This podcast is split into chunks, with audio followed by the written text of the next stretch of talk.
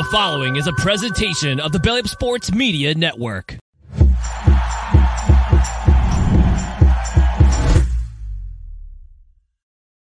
And welcome in, everybody, to another episode of the High Low Sports Podcast. We appreciate you all for joining us here on this Wednesday evening, or if you're joining us later on from one of your favorite places to listen to podcasts. It's always a pleasure to hang out, watch sports, talk about sports with you all. And this week we got ourselves a bit of a doozy as the NFL season has come to an end, and we got a decent amount here to talk about. Is DJ joined as always by my co-host Kelsey? And you know what, Kelsey, this episode's gonna have some good, some bad, some painful, some ugly, and some fun. We're gonna play. We're we're gonna turn into some real life cupids at one point a little bit, and we're gonna talk about a retirement that's kind of shaking up the football world as well. So we got we got a lot of fun to get into today.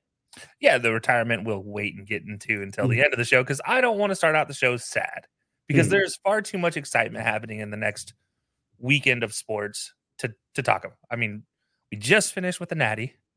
Now we're going into wild card weekend, and oh my gosh, did the writers really say we're not scripted and then give this out. I mean, yeah, you talked about it before the air. This is literally a writer's wet dream. And a mm-hmm. year last year with the writer's strike, the writers like, you know what, we're coming back with a vengeance.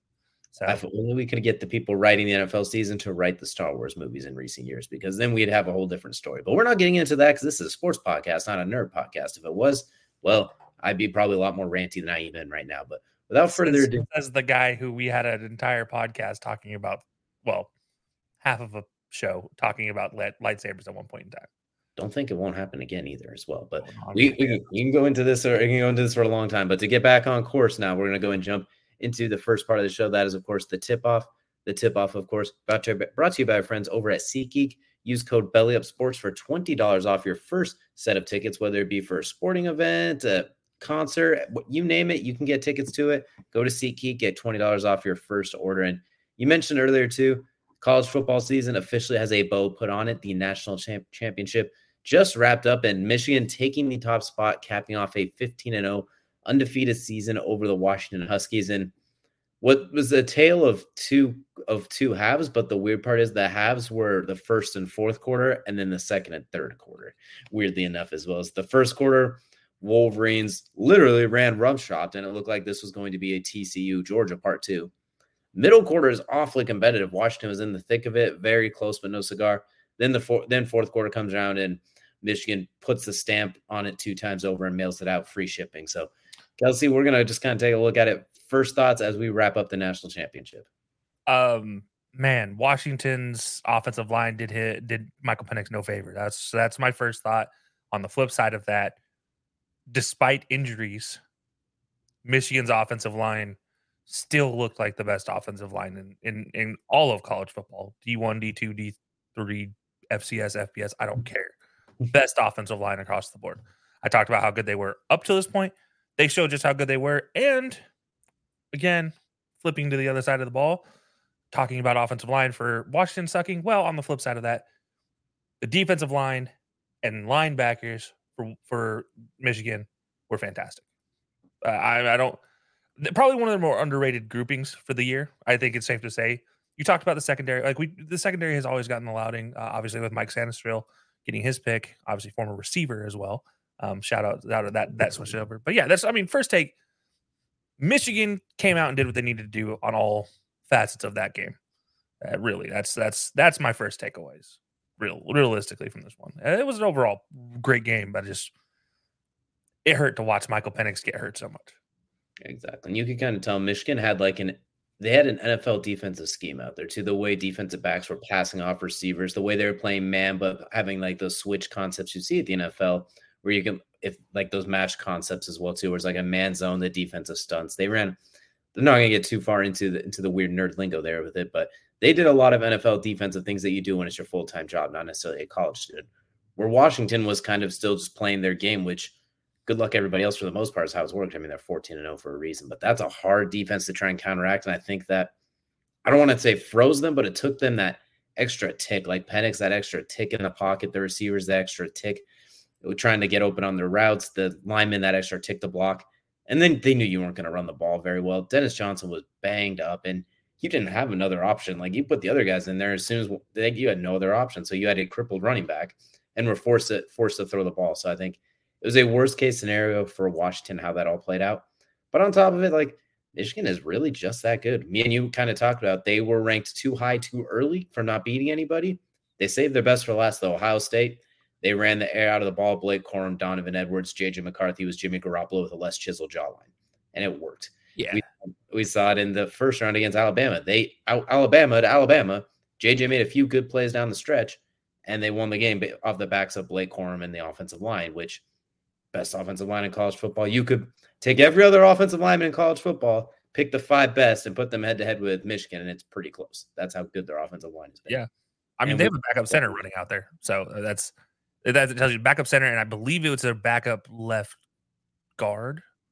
At the start of the season, he ended up replacing the original guard. I believe it was a left guard. Might have. I can't remember. Either way, like there's a lot of they they just show that offensive line is an absolute unit. That running game is it looked like Harbaugh San Francisco 49ers, if we're just gonna be blatantly honest about it. And then JJ McCarthy looked kind of like what Alex Smith looked like in those years as well, too, where manage the game, use your legs, that sort of thing, make a few plays, just don't get in the way.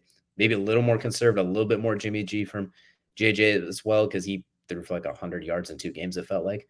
But either way, you didn't have to when Blake Corum and Donovan Edwards have full control of the game. And you mentioned the quote unquote no name defense might for the most part really good players. They don't have the Aidan Hutchinson Heisman Trophy finalists, the David Njoku first round picks, Ojabo, excuse me, any of those guys as well too. But they still got after and were still incredibly productive. So the question now, I guess, is a can Michigan repeat, or was this kind of like a one thing that everyone leaves?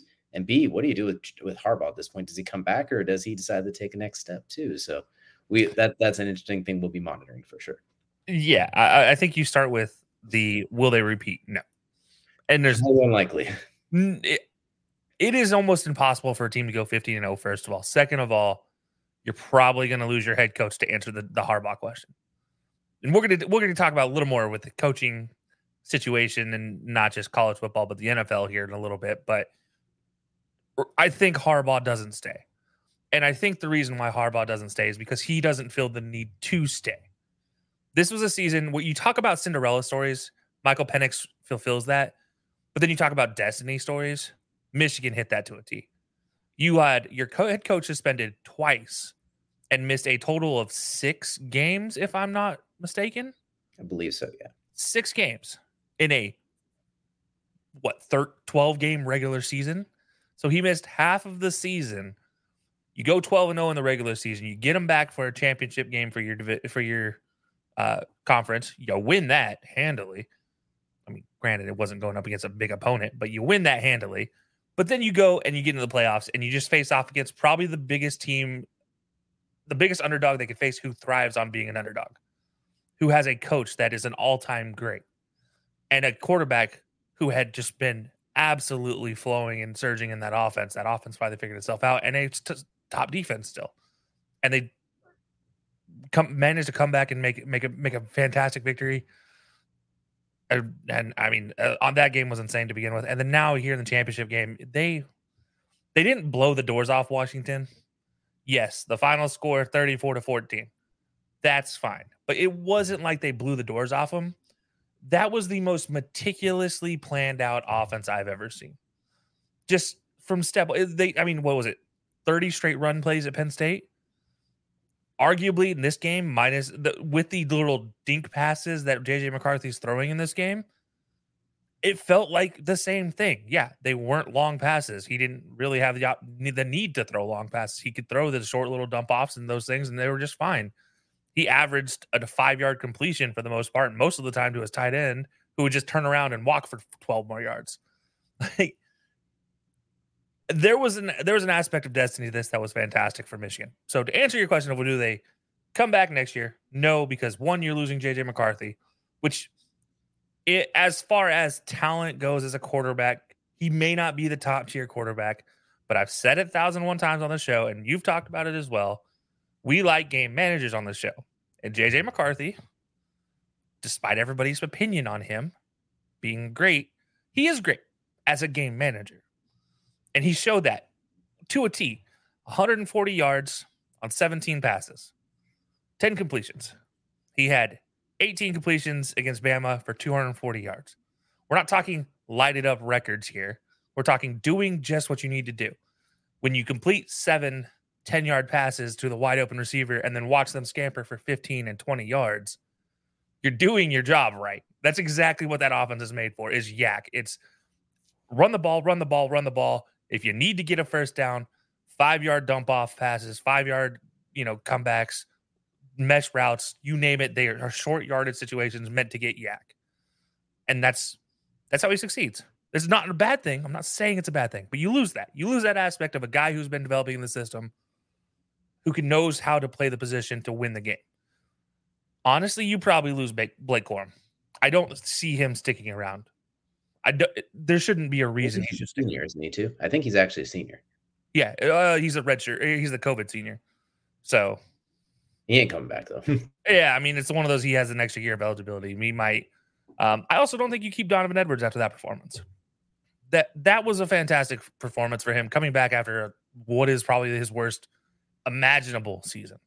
Um, and I don't think he comes back. You probably also lose Rome Wilson or Roman Wilson. I think he's a senior as well. You lose Mike Sainristil on your in your defense. You lose Herbert in the middle, who by the way, you talk about under under under under named and under talked about defensive lineman, probably one of the top there. He's probably worked himself into a second round pick here coming up in the draft. Um, beyond that, you lose a couple linebackers as well. I think you lose a, a, a, another sec- secondary piece as well. There's not. Well, Johnson might even be a first round pick when it's all said and done. Yeah, I mean, realistically, so you lose a lot of position players here, and then you lose your head coach. I think you have another head coach already on that staff for next year, and and and to kind of take your pick with between the defense coordinator and Sherrone Moore. Uh, you have two coaches that have proved they can do it, but I think it's too much of a task to try to go 15 and 0 again next year, or even 14 and 1 next year. Considering what's coming into that conference, I don't think there's enough that'll be available for for next year overall. Personally, mm-hmm. you mentioned what's coming into the conference too. That includes Washington, who they will get to play again next year as well too. Granted, these are going to be exact opposite teams. Like they are going to be nothing the same, but you got Washington coming over as well. And you got to mention it too. That means, unfortunately, we have to say RIP to one of your and I's favorite things that we've had since, since the day we were born, and that is the Pac 12 conference. Unfortunately, this was the final game featuring a Pac 12 team as a mm-hmm. member of the Pac 12. And Pac 12 After Dark was a real thing. It, no one wants to admit it, especially the, anyone who lived on East Coast time or even Central time could tell you Pac 12 After Dark was real. I hate to see it to go. I think it's I think it showed this year that those are good teams. There's just unfortunately there's the money just didn't make sense, I guess, and that's where it's gone. So I'm gonna miss the Pac-12 personally. We're gonna have some fun matchups still with these super conferences, like we mentioned, Washington and Michigan in the regular season next year, and then we have the so it'll be. We'll see. I'm gonna say I'm gonna I'm gonna miss it. Though. I'm gonna miss some of those classic battles. Yeah, no, for sure. I mean, you mentioned Pac-12 after dark. Um, honestly, the more more crazy things happen Pac-12 after dark to prevent potential national champion or playoff teams from the Pac 12 than I think at any other point in time at any other conference in the last, what, since they became a conference in 2014 or even the Pac 10, even before that. I mean, really, like that conference was made for havoc and it, it worked. Like it, it was just, it was the thing that made sense and it worked. Uh, you look at Arizona, potentially one of the greatest upset teams in the Pac 12 after dark Hawaii. Everybody forgets when Hawaii was a Pac-10 team. That team was a pain to, for everybody to deal with. Remember, I remember it was Colt Brennan for that team, yeah, just lighting teams up in the Pac-12 after. Dark. Because in Hawaii, you're talking six hours behind Eastern East Coast time. Like these guys are playing what is 10 p.m. Eastern time at 4 p.m. their time. USC is not ready to go, be playing this team at, at 4 p.m. with it light and yeah, it was great. I mean, think about the great players that have come to the Pac-12 too. I mean, you have Reggie Bush, Matt Leinart, uh, just from USC, from Oregon. There's Mariota. There's uh, Anthony Thomas. Anthony Thomas. Um, I mean, yeah. Washington had their own great run of players recently. Michael Penix, obviously. We also have Jake Browning, the NFL's new darling, after all of he's going through with with the Bengals, who also believes he is the top 32 quarterback. But I digress. Um, might have a case. I mean, depending on who, depending, he might have a case. Yeah, I mean, there are players that have come from this conference that you just look at and you're like, wow, the defensive stars that have come out of the Pac-10, Pac-12. Troy Polamalu being one of them. You have the entire Cushing family. You have the entire Matthews family coming out of USC. Rey Maualuga, like you name them, they've come out of either USC, Oregon, Arizona, Arizona State, Washington, Washington State for that matter. The originators of college game day signs in Washington State, and the only team to be at every single college game day with a flag, represented by a flag at every single college game day. Fun fact. Um, no, it's it, it's gonna suck missing losing this team. Um, also, I didn't shout out Oregon State, but you talk about Oregon State up there as well. Um, I do wish the Pac-12 could stay a thing for every other sport. I don't feel like I should not be seeing an Arizona versus Oregon basketball matchup. I, I you know I hate that.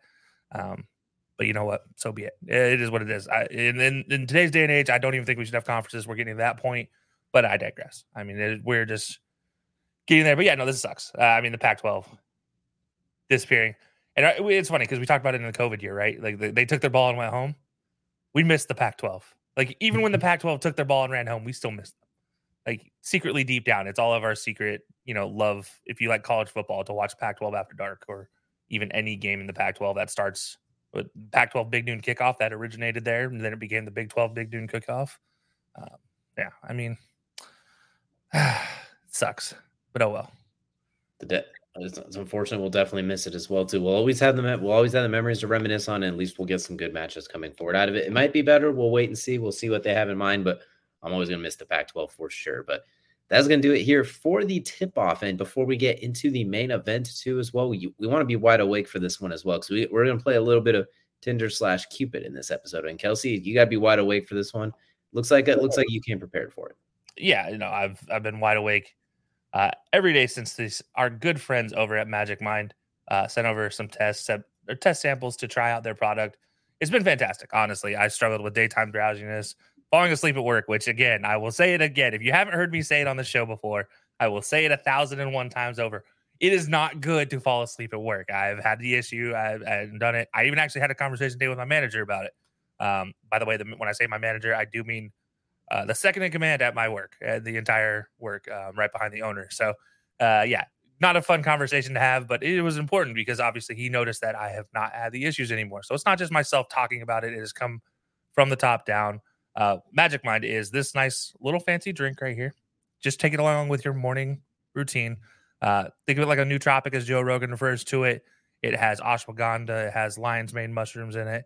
Um, it has a ton of vitamins and quality products, natural products for you to feel better. Uh, it has been fantastic. I just take it along with my morning routine with the nice little V8 energy drink, um, or sometimes just a straight half a cup of black coffee because I can't stand coffee. Um, so getting that down is is already a goal, but the Magic Mind actually makes it makes it bearable. Um, absolutely enjoyed it. It's it's been such a it's honestly such a help. Um, so if you guys get the opportunity, head on over to magicmind.com slash Jan J A N high low to ch- check out more, find out more information. And while you're there, go ahead and enter our code high low 20 for your chance to get a free month when you're subscribing for three for three months. So I'm saying a whole free month, free month, which is a fantastic deal. Um, and you also can get an extra 20% off, which gets you up to a 75% off discount, 75% for this stuff. Um, it only lasts till the end of January, so be sure to hurry up uh, before the deal is done, before you end up with that code. The code disappears. That code again is high low 20, and you get to there. You go to magicmind.com slash Jan high low. Or, by the way, if you're in an area where Sprouts grocery stores exist, go check out Sprouts. Uh, they are now in stock for the 2024 year. Uh, it started in January. Um, if I live near one, I would be there. Unfortunately, I don't live near a Sprouts, so I don't get to buy out all their products. Uh, but no, mm-hmm. definitely go check it out. Magicmind.com slash Jan, J A N, high low, and enter the code high low 20 for up to 75% off. Not a bad deal. I don't know if I believe in magic, but I definitely believe in Magic Mind. So definitely go get that, go give that a try as well too. Once again, high low high low 20 for 50% off your subscription order as well too so kelsey you know what we're in the main event now there are seven head coaching opens vacancies open and two potential fringe ones that may or may not be in the oncoming couple of days as well too so we're here to play matchmaker for nine nfl teams almost a third of the leagues what we're going to do for there are two rules though only two one of them is we can't actually there's really only one rule now i think about it i'm just saying it twice for each of us we can't use the same coach twice. Otherwise, we basically stuff Ben Johnson and Eric Bieniemy down all seven teams and call one hundred percent. So basically, eat that doesn't mean that we can't both use Eric for one or we can't both use Ben. We just can't use them twice each. So basically, we will get a chance to give someone each one. We'll give each team a head coach that we think is the perfect fit. We're going to start with the two that aren't officially. Well, yeah, let's, let's, actually before we get into it, let's talk about the teams that have that don't have a coach or don't have a coach right now. Just so everybody knows, what teams are we talking about that so don't? We got, so we got the Washington Commanders that are open right now. We got the Atlanta Falcons, thank goodness. We have the Los Angeles Chargers, the Las Vegas Raiders, the Tennessee Titans, the Carolina Panthers, and as of like three hours ago, this six hours ago, the Seattle Seahawks. Those are the seven teams with official vacancies. We also are going to talk about the Bears and the Patriots, two teams that not officially openings, even though the Bears fired everybody but the head coach already. So we'll see. But we're gonna we're gonna go in picks for them just in case, which could include include sticking with Bill Belichick or Matt Eberflus. So those are options as well too. But so those are the nine teams we're gonna go over. We're gonna go and start with the Bears. They're first on the clock. Let's get them first on the list while we're at it as well too. I'm gonna go with the Bears. I don't think Matt Eberflus is the answer. I think Matty. I think they have to move on for him. I don't think it wasn't a good hire to begin with, in my opinion. We talked about it at the time when you you had a young quarterback that you brought with a lame duck head coach with Matt Nagy. It was destined to fail. I don't think you could repeat the same situation. You're picking number one. Most likely, you're taking a quarterback at this point. It feels like as well too for a reload. That all signs kind of point in that direction. I wouldn't blame them at this point. Maybe they keep Fields, but you've already seen, which also goes into my point. You've seen Justin Fields and Matt Eberflus doesn't work. It has not worked so far in the in their two years. They have, I think, eight wins in two years, nine wins in two years. It is not good. One of those years, they were the worst team in the league, and so far, and they've done very little to. And then that against Green Bay in your own division, you're you want lost like ten division games in a row. you just you can't have that. You got hot at the back end of the season against some bad teams for the most part, including a couple teams on this list. So I think Matt Eberflus has to go, in my opinion. You also have to hire an entire coaching staff as it is. So keeping a head coach and then firing his entire staff almost never works. So everything points to you kind of have to reload at this point. In my opinion, I'm gonna I'm gonna go with the big gun early. I'm I'm sending a blank check to Eric Bieniemy. Like, do you want Justin Fields? Yes or no? Yes. What do you want? Come help us make this work.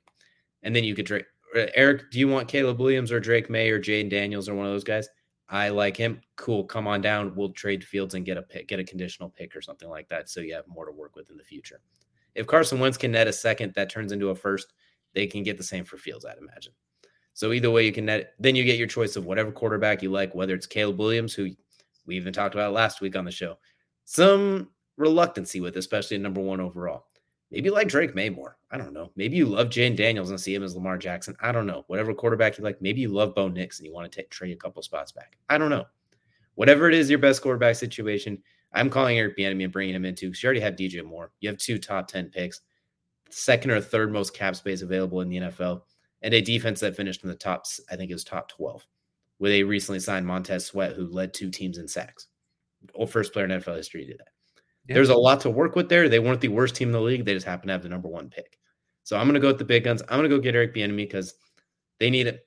They need somebody to work offensively because hiring the lane duck coaches right after and then has not worked so far. Like what they did with Nagy and what they did with Flus, they can't do it again this year. With if they're getting a new quarterback, if they're going to bring a young rookie, they can't do the lame duck quarterback the lame duck head coach and quarterback on his last leg situation again, like they did with Trubisky and Nagy and uh, just – either way, that's what I'm doing. I'm going with Eric Bieniemy. I'm bringing in the big gun. I'm giving him the head coaching opportunity. Ryan Poles has shown to be a competent GM who does very well in those second through fifth rounds. And I'm gonna take I'm gonna take my chances. I'm bringing Eric Bieniemy to finally get an offense in Chicago, so Jay Cutler is no longer the leading passer in a single season or the leading overall passer in Bears history. That name is coming down from the top. All right, all right. You know what? I don't hate it. Let me just say that I don't hate it. Uh, I do, however, disagree. Not strongly, but I do. I do disagree. And the biggest reason I disagree is there's a head coach in waiting for a team currently in the playoffs that I think is going to get the nod. Just so happened to lead a resurgent young superstar quarterback into a top seed in the AFC. And I'm reaching to Todd Monken. I'm make I'm pulling the card. I think Todd Monken just made that step into Baltimore and has shown that he can succeed. And he's sh- talking about a guy who recruited Justin Fields. I don't think Justin Fields should go from Chicago, period.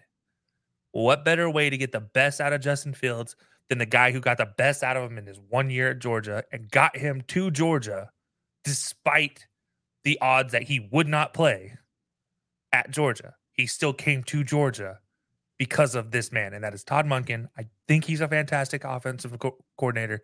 I think he is a guy that can get this team to work because his offense is based off of speed and quick releases. We had Lamar Jackson have the shortest time to release this year.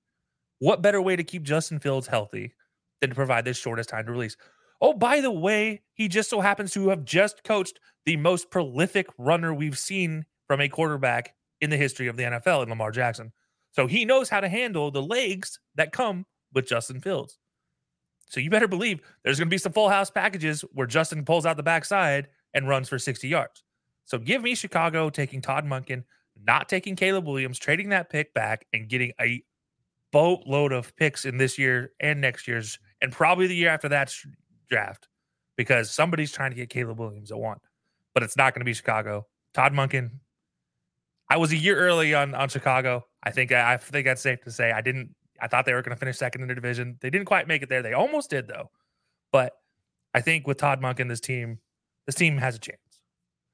You know what? I didn't really think about Todd Monken because he's been in the NFL for less than 365 days, and it's amazing the impact he has. But he is a two-time champion. If the Ravens pull it off, he'll have won three championships in a row in, as an offense coordinator. If they keep Fields, I love that idea. I love that idea. If they keep Fields, I'm still I'm still not sure what they're going to do because how often do you get the chance at the number one overall pick, and how often do you get it twice in a row? That is what I'm wondering as well too. Obviously, their scouting department's going to do their work and figure out. Sure. All right, do you prefer any of these guys to Fields? Do you think the Fields is about to hit his peak, or that's up to them to figure out? I don't get paid to do that, and I have honestly, we haven't fully started draft season yet. Yeah. But what I will say is, if they do keep Justin Fields, I love that move. That's probably the best move they can make because it's there's a lot of parallels there too trade back and grab Brock Bowers just is just for fun. Then you have your Mark Andrews. Recruited. Exactly. And you'll have your version of Mark Andrews there for him as well. That makes life a whole lot easier. You'll have two top 10 picks, Garrett, if you don't trade back too far and a bunch elsewhere. Like, like they can they can make that work if they keep Fields. I like that. I like Todd Monken a lot if they do keep him. But we're both in agreement. Matt Eberflus, great guy, good defense coordinator, but just gotta you're gonna have to take another opportunity down the line. Like it's not working in Chicago right now. Yeah, and I will say this about Eberflus. I think he's the second best option right now. And I think that's just because of a situation where I don't think you can go get anybody that we're probably going to talk about. I don't think Chicago has the open checkbook enough to go get these guys compared to some of these other teams. Like some of these other teams have a much bigger checkbook and some, and maybe even a better option for going to them. So he, they're probably going to see their top pick if they don't get, I, I for for me, I think Monken is that top pick. For you, obviously, you're going Bieniemy. I don't think if they get that, if they can't get that top pick, I don't think they want to change. If that makes sense. So I know it's a decision you kind of can't really make without like knowing for sure behind the scenes, and technically that's tampering, but it's the NFL. Nobody cares they'll, they'll have to feel it out and make the right decision as well. It is odd that you fired the entire coaching staff minus the head coach so far, though, yeah. as well too. So even if you are keeping them, you're not doing. You're making it look very odd at this point as well, considering nothing's locked in stone. But we digress. We got a lot, but we got eight more teams to run through. Next, we got the New England Patriots. Bill Belichick not officially gone yet, but there's a we'll see sort of thing. And I'm just gonna say I think Bill Belichick stays one more year. I don't. Th- I think you don't want to be the guy that gets rid of Bill Belichick at this point top three pick, a chance to, I think you take away his GM and player personnel duties for sure. I think mm-hmm. you get an actual GM, an actual team in there. It's like, Bill, you, you're in disgust with the GM, but the GM's making that decision one way or another. Like you can, you will deal with what you were given. You're not taking Cole Strange in the first round anymore. or trading back from that three pick to get 17 seventh round picks or whatever Bill likes to do. So I think I, I'm giving Bill one more year. He's done, say what you will, he hasn't won as much without Tom Brady. It's, when you go from Tom Brady to Mac Jones, that's a pretty big drop off there. And, or mm-hmm. and that one year of 80 year old Cam Newton, basically, and then Bailey Zappe, who Bailey Zappe season, but there's still there the ceiling is low, and that's not a height joke either. So I think this gives him a chance to get somebody gives gives them a chance if he wants to still stay and they're willing to keep him. They just they need a GM to get in receivers, get in offense to actually draft the team because on game day, Bill's still as good as anyone. Defensive game planning, coaching, situational football, all that good stuff he just can't put the team together like that. Like that. He just his drafting has fallen off the cliff because he can't take the risks he used to be able to take. Him and Tom Brady were a perfect synergy where he could take some risk and Tom could mask it. Tom could kind of do his thing and Bill can mask it here. They were a perfect synergy. Now you took 55 to 60% of that strength away, and Bill hasn't quite been able to match it. So I'm taking to his GM duties, but I'm keeping him as head coach for let him break that record with the Patriots. I think that's the goal for Kraft. I don't think it happens. It's not going to be a happy ending. Yeah, I don't think it happens, and I, I don't think we see Bill Bill Belichick on this Bill Belichick on the sidelines for New England this year. I'm going to throw that out there. I, I know it's not a blasphemous choice or anything. I think a lot of people are probably 50-50 on this one. Um, I just think that this this honestly this relationship kind of has been eroding since the Jimmy Garoppolo trade. When they when Kraft said, "Hey, Garoppolo's our next in line. Start getting him ready." And instead Belichick's like, "You know, I like your idea, but uh I'm to trade him instead." and like that's that was the telltale signs. Um, and then followed by trading every one of his other backups that year. That was kind of wild. Um, so yeah, I, I don't think he's to be there. I'm looking at Kraft now. He's he's had a stalwart coach in there for basically my whole life and your whole life here. It feels like um, he's had a dynasty with Belichick since the since the Browns left Cleveland and then came back. Bill Belichick has pretty much been on the sidelines for New England. Uh, I believe 98 is when he took over.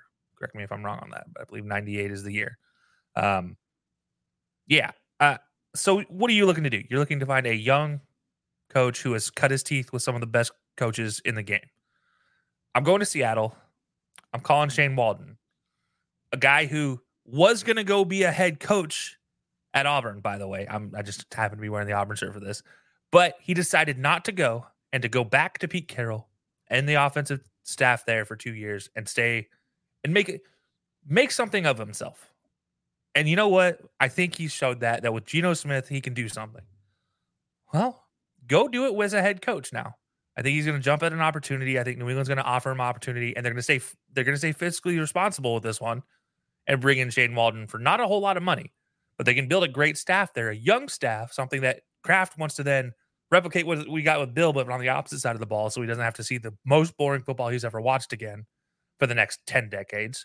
Um, so he's going to bring in Waldron. I think that's a guy that, from a passing standpoint, is the complete opposite of what you've seen in New England, but something that with Bailey Zappe, especially since he's the guy right now, is a perfect fit. We're talking about a high, high octane, pass it up offense. Oh, guess what? Bailey Zappe came from Western Kentucky.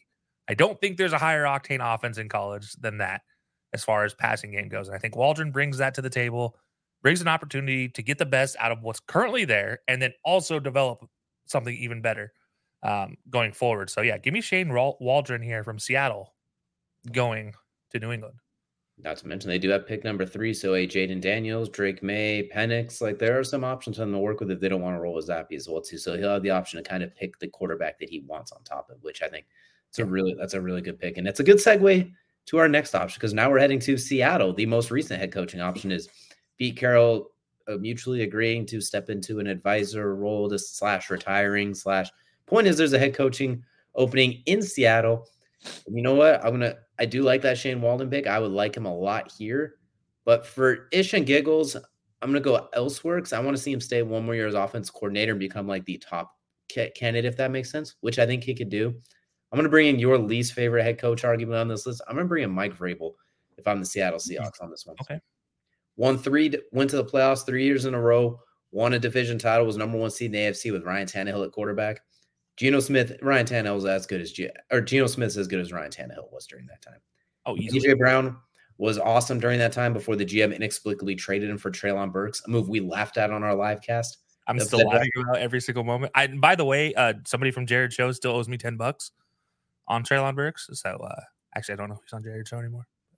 Dun dun dun. But that, that leads to you now. You have DK Metcalf, who oh, we all know about the similarities there.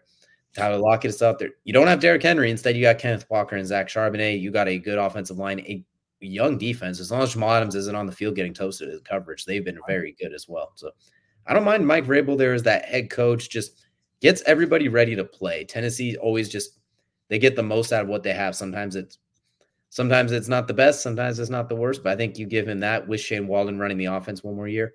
I think they could flip it. And maybe this will be kind of like I was with the Ravens. I was one year early on them. You saw our predictions last year. Maybe it'll be Seattle. I was one year early on this year because I clearly missed it this year. Maybe I was just off by a year. So I'm gonna say Mike Vrabel heads up to Seattle and brings a lot of the same things Coach Pete Carroll did to the team, but with a different, younger perspective. Because I know Dan Quinn is the hot commodity. Bring him back to Seattle, but I'm like, no. You need to turn the page on the Legion of Boom. It is over. Move forward. That's fair. You know what? I like the Mike Vrabel pick for what you're talking about for bringing to the team. But what is one great thing about Pete Carroll that's always been talked about in his career, whether it was a USC or now in the pros, even to his early stint in the pros prior to USC? What was the one thing every player ever said about him? Pretty much a player's I, coach.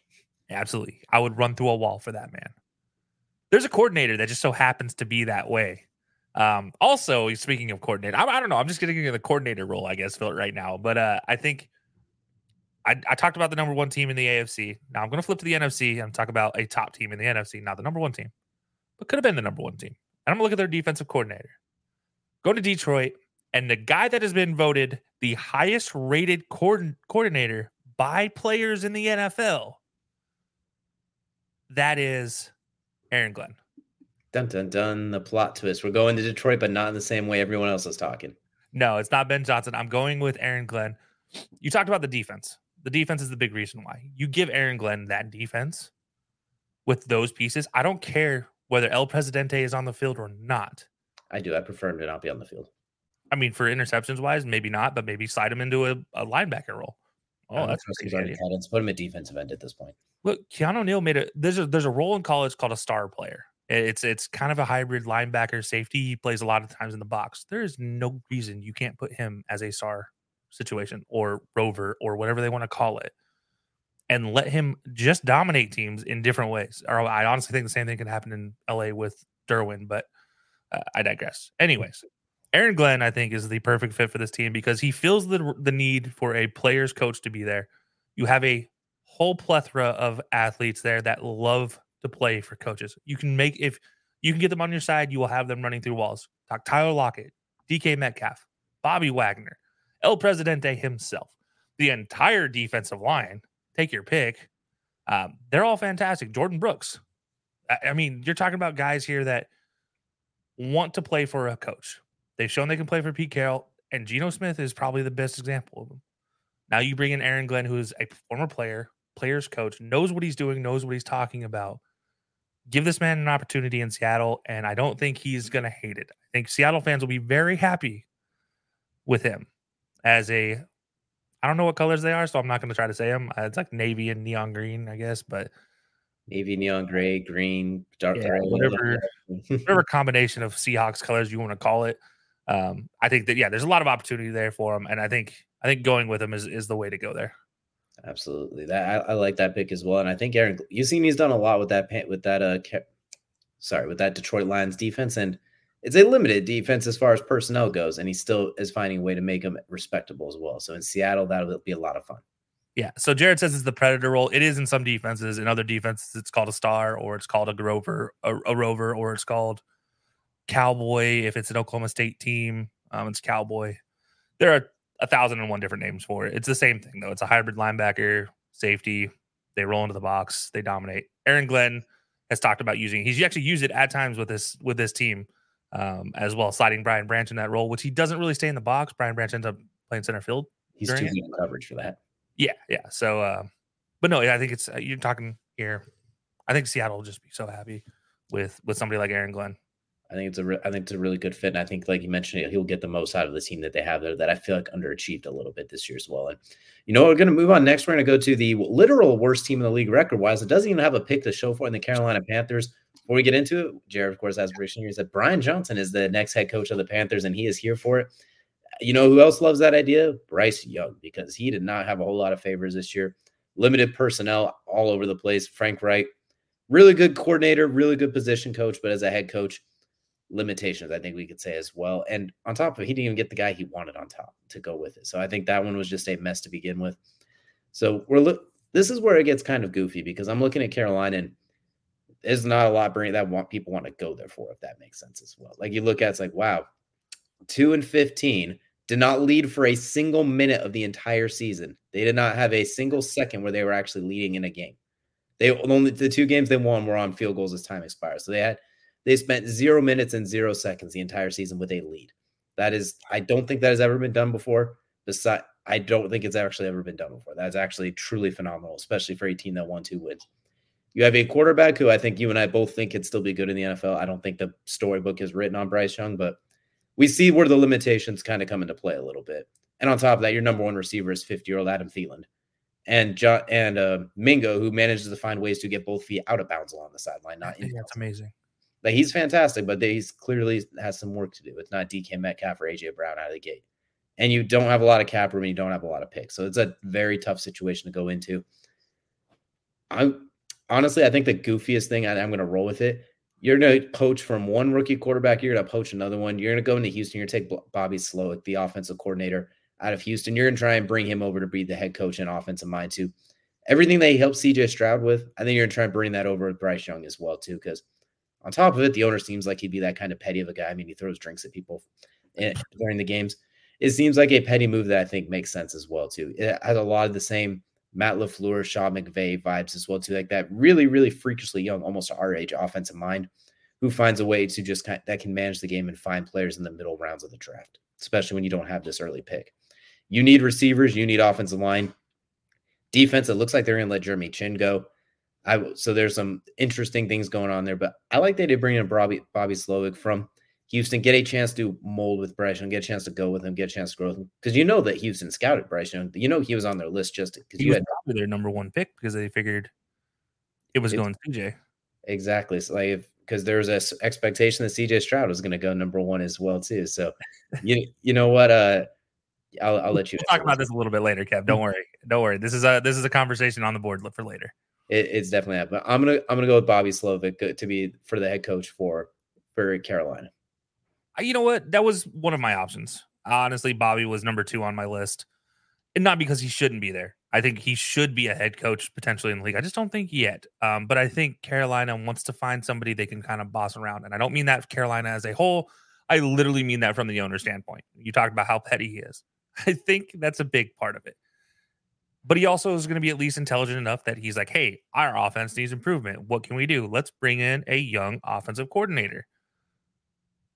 He's going to do that. He's going to go down to Miami and take their offensive coordinator, Frank Smith. I think Frank Smith makes the move. I think this is going to be the shock pick. I know Brian Johnson is in, you know, to Jared's point, he's in talks to be interviewed here. I think Frank Smith is the guy they end up going with here. And I think it's because he's inexperienced, because he's under Mike McDaniel. I think he comes from that same tree of coaches, you know, that large drawn out tree where you see Sean McVay, you have DeMeco Ryan, now you have, you know, you have Macdonald, Robert Saleh, Like all these guys come from the same tree and so now their offspring are starting to get their their their picks. Carolina's gonna be like, I want to pick the young guy. I want to be the smart one on the. Uh, it's not gonna work. I don't think it's gonna work. But I think this is a situation where it's a. It's not an ideal situation for any coach. I don't think. I think there's opportunities there. I think the defense is good. I just don't think for a coach with a real chance at a job. I mean, I don't say that like a, as a bad thing. I don't mean like a real coach, but like an Eric Bieniemy, they're not going to get they're going to have to start reaching down on the pecking pole. The Dan Quinns, they're not going to get. Honestly, Dan Quinn was on my thought list, but I'm like, mm. Dan Quinn's not going to submit himself to that. He had to deal with stupid stuff in Atlanta, even though it wasn't the owner's problem, it was the GM problem in Atlanta.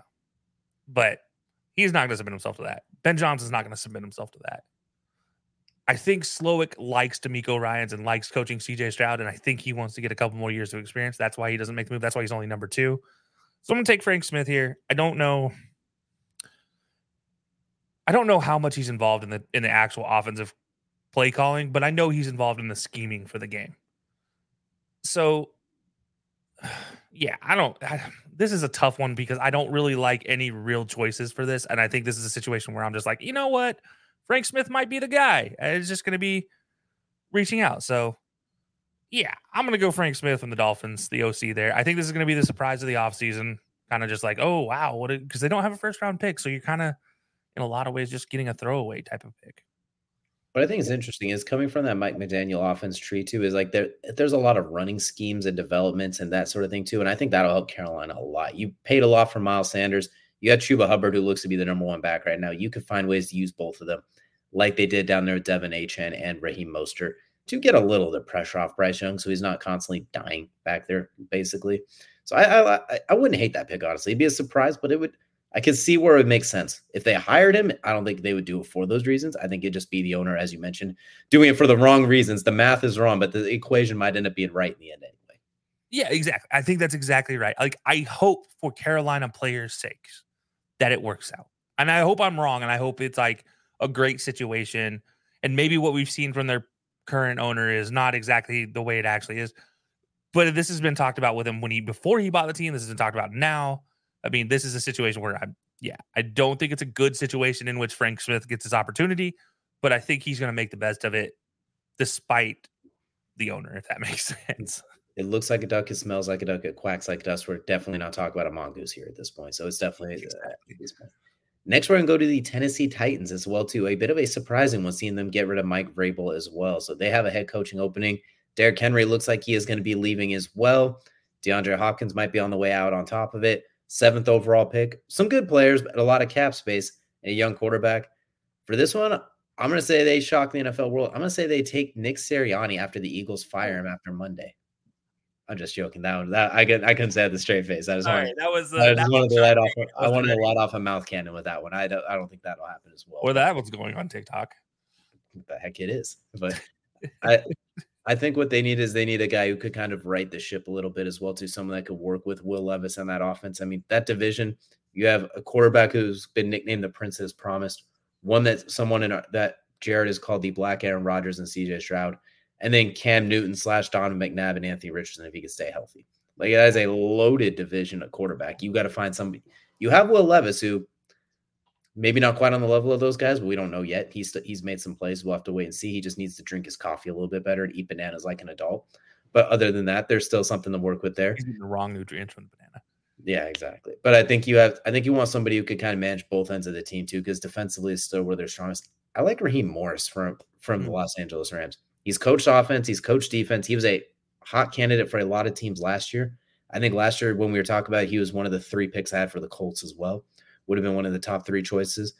I think Raheem Morris, you can get, he knows how to put together a good head coaching staff, and he has experience winning as a head coach as well. And right after the Titans, you are behind the eight ball compared to those other teams. And I, I, think he's somebody that can help bridge that gap real quick, fast, and in a hurry with him. So give me Raheem Morris heading to Tennessee.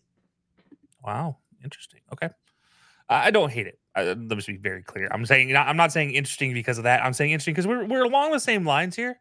As far as I think Raheem Morris is going to be in the candidacy here for the Tennessee job. I don't think he's the guy they're going to go with. I think they just got rumored talking to Mike Kafka from the Giants for the uh, uh you know mm-hmm. for his role as OC. Um, by the way, talk about a throwaway pick. Hmm. Anyways, um, I think they're going to try to shock the world. You, you know, talked about what they're trying to do here. I think you you have a chance to reinvigorate a franchise, an expansion franchise, mind you, a fill-in franchise if you if you will, in a division where yes, there are a lot of great young quarterbacks, but you know what? There's not really a lot of. There's one right now. Is a great young head coach. Well, what about an experienced coach in this division? Doug Pederson, one good season under his belt, two good seasons under his belt. Two young coaches. We got DeMeco and Shane, both young kids. That's fair. Shane Steichen as well. Yeah. So two young coaches, an older, pretty well experienced, a Super Bowl winning coach. Well, how do you compete with that? I think you're going to go drop, talk about a blank check up in Ann Arbor. Talked about this in the leadoff. I don't think Jim Harbaugh returns because I don't think he feels a need to. So you have the Tennessee Titans going from an Ohio State guy to a Michigan guy back to back with no buffers. One thousand percent. And not just, but they're going to drop a bomb on the contract. Mm-hmm. I think Harbaugh signs for a few bankrolls um, it's going to be insane the numbers you're going to see on his contract, and I think Tennessee has the mo- the opportunity to pony up for that. Not only are they starting over with Will Levis, they're starting over at running back now. It's probably going to be Tyjae Spears there. You're probably bringing in a whole bunch of new receivers. You talk about Treylon Burks. I don't think he's going to still be there. You talk about defense. That defense is young inexperienced, but it's talented. There is talent there that can be taken advantage of. So if he right, hires the right staff, which he has shown in his career, he can. He can develop a staff and he can develop a team, and that's important because I think Tennessee is looking to reinvigorate this franchise, reinvigorate a fan base before they get the new stadium in Nashville, as well as develop a team for the future of Nashville. You're talking about a team that's hoping and like a city that wants great football. There's not great football in the state of Tennessee. Kev can agree with me like that. It is disgusting football in Tennessee. They wear disgusting gaudy orange at the in, at one part of that that state, and the other Tennessee Titans is not a great team to watch. And I think the t- ownership is tired of seeing boring football, and I think we're going to see exciting khakis and cleats on the sideline. God, I didn't say that out loud. I did say that out loud. Okay, we're going with it. John Harbaugh, khakis and cleats, going to be roaming the sidelines in Nashville. All right, we got both Harbaughs back in the NFL as well, so that'll be something interesting. We'll keep that would be fun to watch as well. That'd be if you're gonna get rid of a Vrabel, you better bring in a bit of a a bit of a big, big, a big fish like that as well. So you can't just do that, then go get Frank Smith. As much as I think Frank Smith has a future as a head coach, I don't know about that. Like that exactly, but you know what? Next, we're gonna go. We're gonna go to where the Pac-12 used to be. RIP Pac-12. We're gonna go to the Los Angeles Chargers, and right now they have themselves a situation. You have a quarterback, you are set there, but everything else is a mess. Your salary cap is second worst in the NFL behind the Saints, who are their own travesty. You have a bunch of defense players who are in the highest paid defense in the NFL that ranked like 32nd, I believe was. I think they were the worst. You're high. You have Khalil Mack, Joey Bosa, Derwin James, all these guys making so much money. Keenan Allen, Mike Williams. You're at least two of those names are going to be gone this offseason. They have to this one. And Austin Ekeler, you could throw in there as well, too. You got to make a splash. You're in Los Angeles, the city of stars, if you will, like the Lakers we see with the Rams. Copy and paste what you said about John about Jim Harbaugh. Bring him into the Los Angeles Chargers. They my initial pick was gonna be Dan Quinn, honestly. I, that was my mm. thought is the most high. But what you said about Harbaugh, you sold me. I'm just placing him instead of in the South. We're throwing him to the West Coast. He's returning back to California. Khakis and cleats on the side sideline. Justin Herbert, the what he did with Colin Kaepernick, we saw the kind of offense and explosiveness they could put together around that.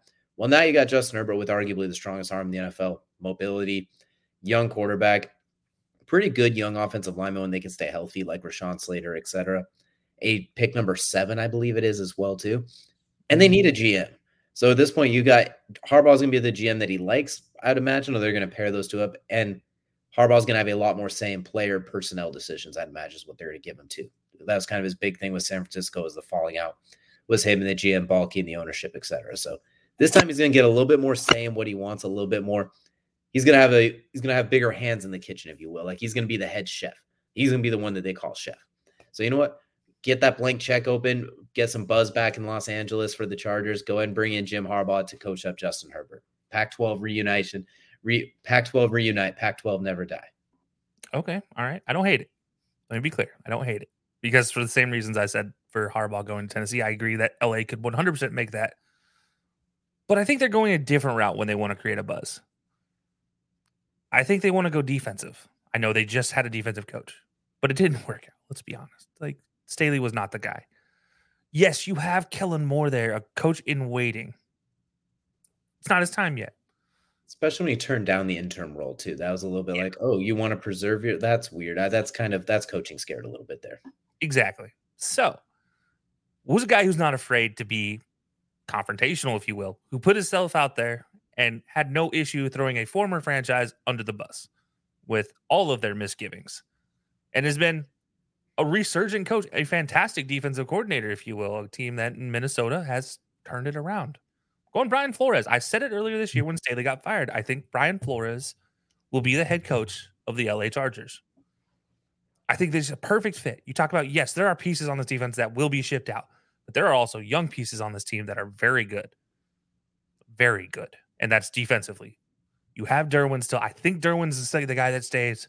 Don't think Max stays. And I'm you might even see Bosa go. I don't I don't know about that one, but I think his contract's just too big. For how injured he was too. Exactly. Offensively, I don't think you lose a whole lot there. I think you probably lose Mike Williams out of everybody. But outside of that, I don't think you lose a lot. And again, talk about a guy who's often injured. But I think you get Brian Flores coming in here, reinvigorates that locker room. Again, players coach and a guy who's not afraid to put his neck out there. And you need that in LA. In a team who's been much maligned for their fans and or lack thereof. You need a coach that they can rally behind. There's no better coach right now on the market that you can rally behind other than Brian Flores, in my opinion. I think he's the one that can bring a franchise, bring a fan base to the stadium. Not because of what he'll say, but just honestly his story. Think about it. Like what the Dolphins did to him was egregious. That was probably the worst thing I've ever seen happen to a head coach. Not just him, but the entire NFL for that six months, eight months after that happened. That was egregious. That was a, and to see him come back, put all that behind him, and lead a Vikings defense to a top 10 defense at one point in time this year. There's a late season drop up fell, to fall out of it, but talk about defense that was really good this year in the chance to be a top team in the NFC North. But you know, I think he just makes that move. I think LA drops the drops the hammer on this one and brings in Brian Flores. I like it a lot. I like Brian Flores. I think he should be a head coach. And weird enough, as dumb as his exit from Miami was, I think it ended up being the better move for both of them because it got the mm-hmm. most out of Tua. Bree and Mike McDaniel was the surprising fit that worked out very, very well. And I think Flores is going to get a better head coaching job in a situation where he's going to like it better as well, too. I don't. He turned around Miami very greatly, but clearly Tua was not his guy, and he was stuck with him. Basically, he even said it. Defense. I mean that what he's done with touching a defense in the last three stops he's had has been insane. Absolutely. Like defensively, I think he can get a I think you can get a lot of him. I think he's a good leader as well. I think next year is when I think I'm going to be looking at him as well too. He could get nods this year. I wouldn't be surprised either. He's the one I almost feel like next year it's gonna he's gonna be at the top of the list, kind of like what Dan Quinn's expected to be this year. I think that's gonna be Flores next year. But I agree with you. He's he's gonna get a spot somewhere. This would be a great spot. He even kind of joked, if I'm not mistaken, rumors where he told Tua I should have taken Justin. I wish we took Justin Herbert instead of you. So you know what? You get him now. So you know what that that fits as well. But w- moving down the list now, we got a couple of teams left. We'll try and cruise through these here quickly. Next, we got the Atlanta Falcons. Praise be to everybody that there's no longer Arthur Smith leading the way there. I think they can go just about any direction in the world and they will be just fine here because you're getting an upgrade almost no matter what.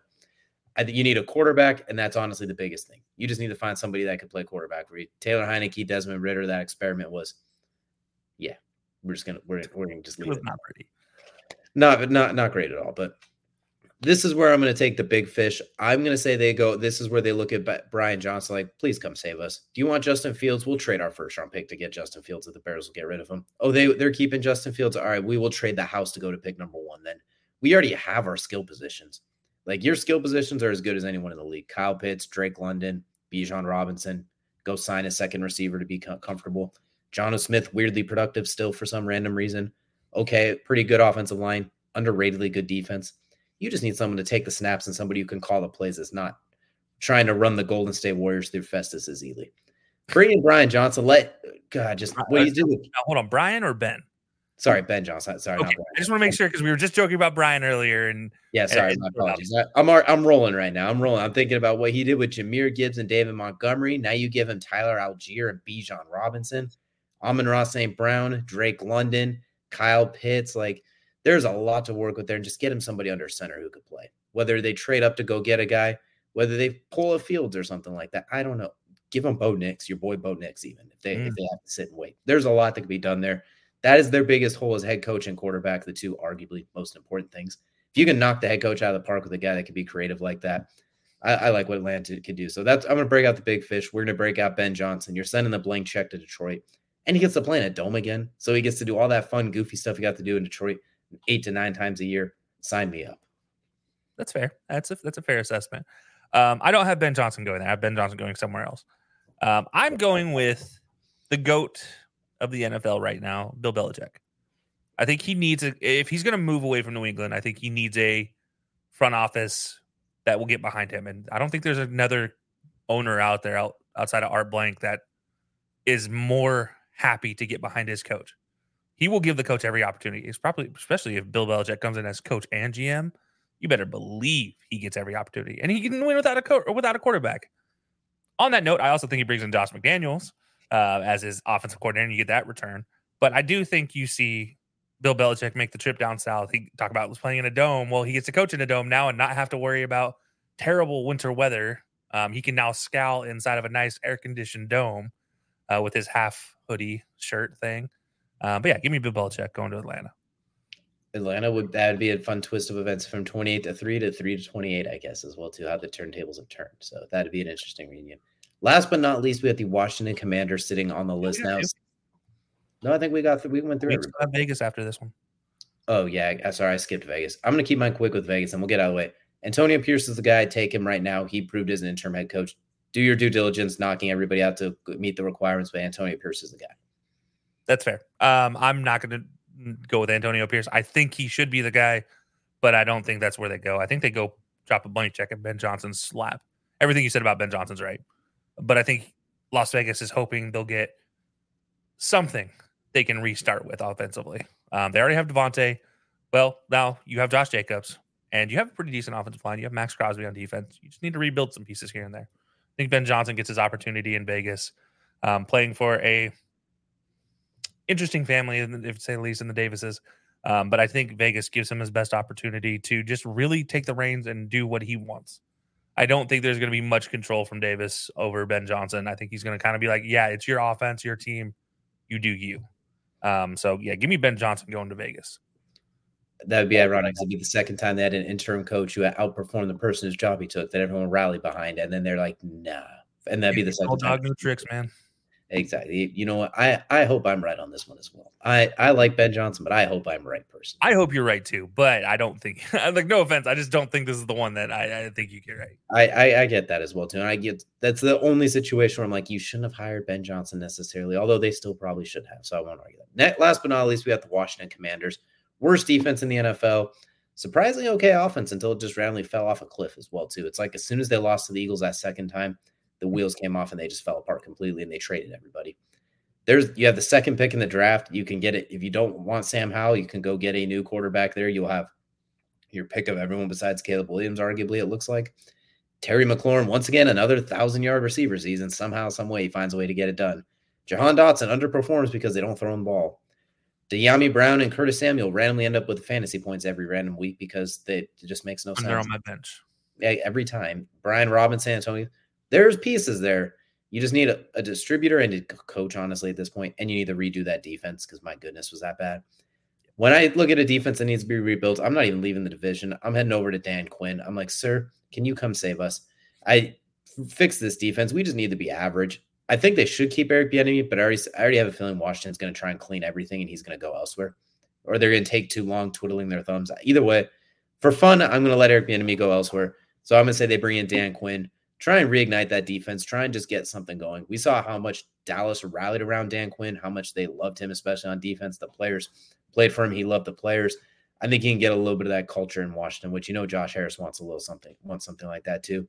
And with that early pick, he can get the quarterback he feels comfortable with that can lead that offensive side of the ball, kind of like what he had with Matt Ryan during their better days in Atlanta. So give me Dan Quinn staying in the NFC East and finally deciding to take that head coaching job in Washington. Yeah, um, I don't hate it. I, I mean, I would hate to lose Dan Quinn. I see you hate fan. it, but you don't hate it. Yeah, but I don't hate the actual pick of him going and being a coach. I just don't know if he wants to go be a head coach right now. which is very fair. Yeah, I just like after I think his experience in Atlanta, I don't know if he's wanted to go back. And I think he had a great experience in Atlanta as far as the ownership went, the performance on the field, mm, not so much. I think he knows that he's a better coordinator than head coach. And if that's the case, I'll put the asterisk. I'm just going to say Brian Flores for everything you said about Brian Flores and just substitute him in for the same exact reasons. And that's exactly fair too. I just I, Brian Flores is another guy. I'm not sure if he wants a head coaching gig either. I, I think he does. I'm just not sure if he gets one. Um. Anyways, Hmm. I'm gonna say that the guy's already there. There's a reason this guy left Kansas City. You said him, Eric Bieniemy. Well, despite all the issues with that offense, with that team, that offense still overperformed compared to what it should. That that offense should not have been that good. Period. But it was. I mean, Sam Howell shouldn't be giving me 40 plus points in fantasy some weeks. That, that was just silly, but he did.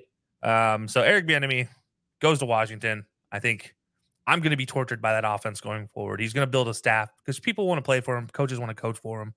I think there's an opportunity there. They can build a staff. Harris wants to create a new environment.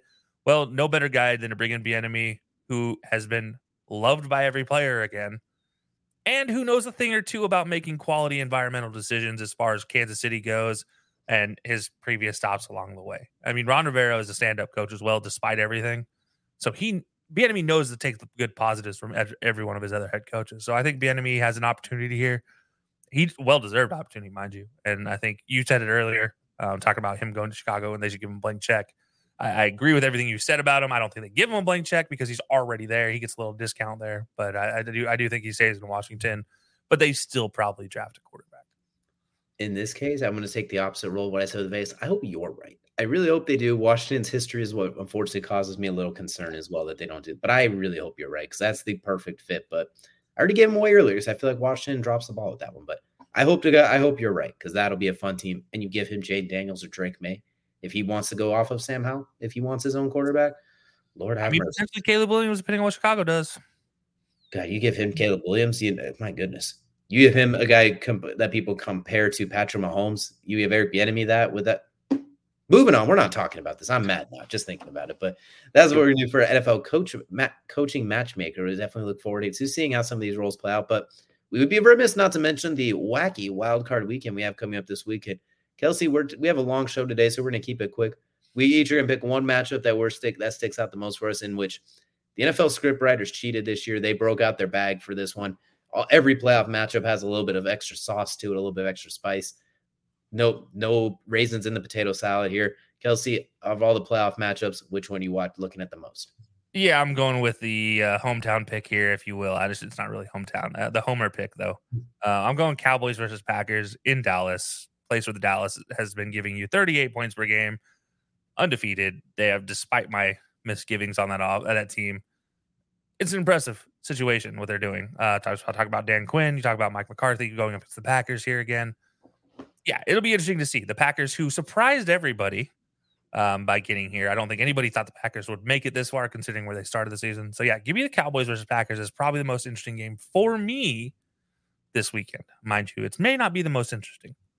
I am curious because the Packers have kind of been like playoff demons for the Cowboys for a few years as well too. Them and the, the Niners have given them fits. Yeah, like yeah. those are two of their bugaboos. So I'm curious to see if the Packers can shake that uh, Dallas undefeated, unbeatable at home thing as well. But almost maybe they're too young to notice that the cliche we like to use on the show a lot. They're Every too time. young and too dumb to know, unfortunate, and nobody fits that role quite like Green Bay right now. But well, I'm going to take the equally low hanging fruit. We're going to call it the revenge matchup. Detroit playing host to their former 12 year quarterback Matthew Stafford, future Hall of Fame quarterback Matthew Stafford.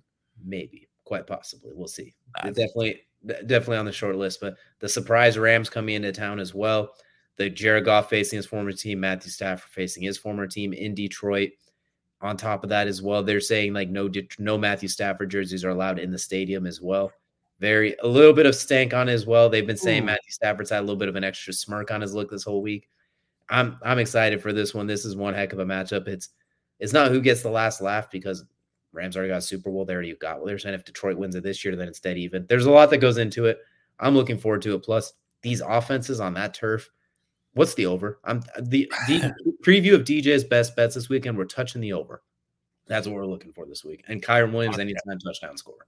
I'd say both of our games uh, get an over in this one. Um, the only concern is that the Cowboys defense shows up, the Packers might not help.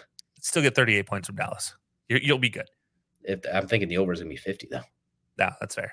I mean, but yes, that's a, that's a fair. You gotta get two touchdowns from from Green Bay. I think I think Dak throws a pick in that one. But yeah, no, I think to your point, the Rams Lions. I think that's a hell of an exciting game. So basically, we're looking at the NFC. The AFC has some really good matchups as well, too. But we, you know, we don't have enough show left to get into it because we still have to get into Kelsey's favorite part of every show. That is, of course, Crunch Time. Crunch Time brought to you by our good friends over at Outlier. Go to outlier.bet backslash high low sports. Get yourself a free seven day trial to bet smarter, not harder. You could also just look at DJ's best bets, but this gives you an option for the ones that we don't take a look at each week as well. And you know what, Kelsey? It's a sad, somber day for some, but for others, we're rolling Toomer's right now, and it's time to rejoice as Nick Saban is retiring as the head coach at Alabama. And this is kind of your segment, so I'm going to let you take over for the most part. The last, the only thing I'm going to add to this is since he re- left Miami high and dry and then went to Alabama, no player who has played four years for him has not won a national championship. That's how consistently outstanding he's been. If anyone played four years for Nick Saban, they won a natty, if not multiple. That's how absolutely ridiculous his run has been. So, Kelsey, I'm as the designated I'm going to just let you take over from here. Um, first of all, let me just uh, just give you a nice little sound bite for this one. Uh, that is personal foul flag on the play. I don't know why, but something. No, no, no. Here, here, let me say it. That is to the career in which Nick Saban has given us as a head coach. Despite me being an Auburn fan, I gotta say this dude is the goat. He is the absolute goat of college football coaching. 100. There has been no other coach in the history of the game to figure out a way to single-handedly recruit each and every top prospect, guaranteeing them they will be sitting, not just not playing, but sitting and developing just because they'll have a chance at a national championship. You just talked about it. four years. If a player played four years, they they were at least at the very minimum. I believe there was a four year stretch there that they got to the title, but I didn't win. I think that might be it. Actually, it was every the form I saw. A player who played all four years, years on the team did win a national championship. So there were some that played in like three national championships, but had like those losses to Clemson. That's insane. Um, on top of that, at his in his coaching career, he had 29 losses had 44 first round draft picks. Uh, so nearly twice as many first round draft picks as uh, losses. Um, insane. I, I, I gotta give it up, up to the guy. He, I don't know how he figured it out, but the man figured out how to build a coaching staff, rotate offensive coordinators, and still run the same offense. He built a environment and an organization there that it is plug and play from the coaching staff and the players made the opportunities. But the players were developed through an idea of giving themselves the best opportunity to get to the next stage. We're talking about Nick Saban, who was a cornerback at Michigan State and who was not good. Or sorry, he was not a cornerback at Michigan. He was a cornerback in D2 and he coached corners at Michigan State. He was not a good player. How did he crack the code? We'll never know.